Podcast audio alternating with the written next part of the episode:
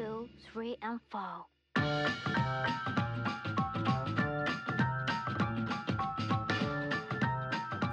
欢迎来到第零期的《输赢之外》，这里是懒熊体育出品的一档最新播客，也是一档从书籍和影视角度看体育的节目。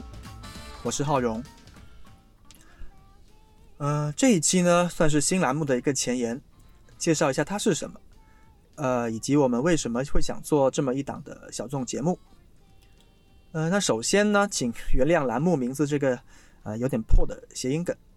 呃但也就像这个名字所说，这会是一档围绕体育主题的书籍和影视作品展开的分享和探讨。那输赢嘛，竞技体育有赢就有输，有输就有赢，这是大多数时候体育吸引人的地方。但是在输赢之外，体育还有更宽广的内涵，有更宽广的延展。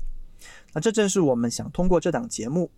通过书籍和影视这些承载的更多文化意味的表现形态来试图挖掘和展开的，不知道大家平时有没有注意啊？就是在中国的书籍跟影视领域，体育主题仍然是非常小众的。就不仅自产的内容不够多，引进的也很少。呃，即便此前花重金引进的各类的赛事直播。其实，在中国是是缺乏可持续的生存土壤的，所以做这么一档栏目，心里当然是忐忑的。那回到懒熊，呃，懒熊作为国内为数不多的商业体育内容提供商，从创立以来一直在做的一个事情，就是说尽量给中国的体育产业提供更多的市场化的商业思维和逻辑。那在这个过程中呢？我们也看到中国的体育文化还有体育消费，它是需要长期的培育跟教育的。呃，输赢之外呢，希望能从这个小众的切口进入，介绍更多的体育作品啊，无论它是文化的、文艺的、文娱的啊，从更多的维度去接触跟认识体育。那关于这个栏目呢，它说不上是个推荐，呃，我想，我想。尽可能还是希望选取一些有信息量或者是启发点的作品。那如果你看完听完之后有兴趣，再去找来看。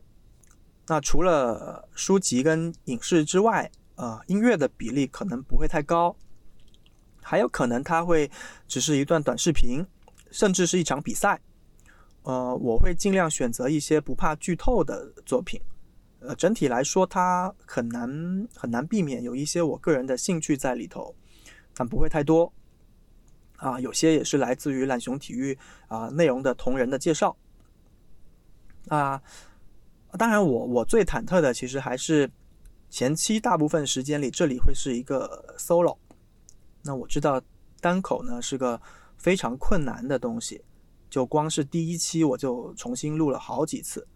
但是我会慢慢的去去尽力调试出一个更好的状态，那也欢迎大家给我提一些建议。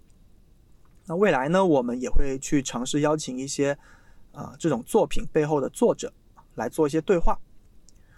呃，节目的时长呢，我会尽量的控制吧，因为这个栏目会尽量是一个短时长的东西。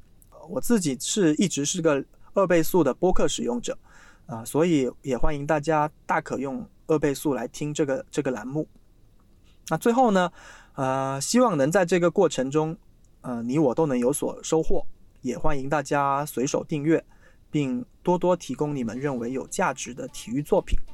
啊，这种这种价值可能纯粹是因为快乐，可能是因为兴趣，也可以是因为工作。这也是输赢之外想要提供的。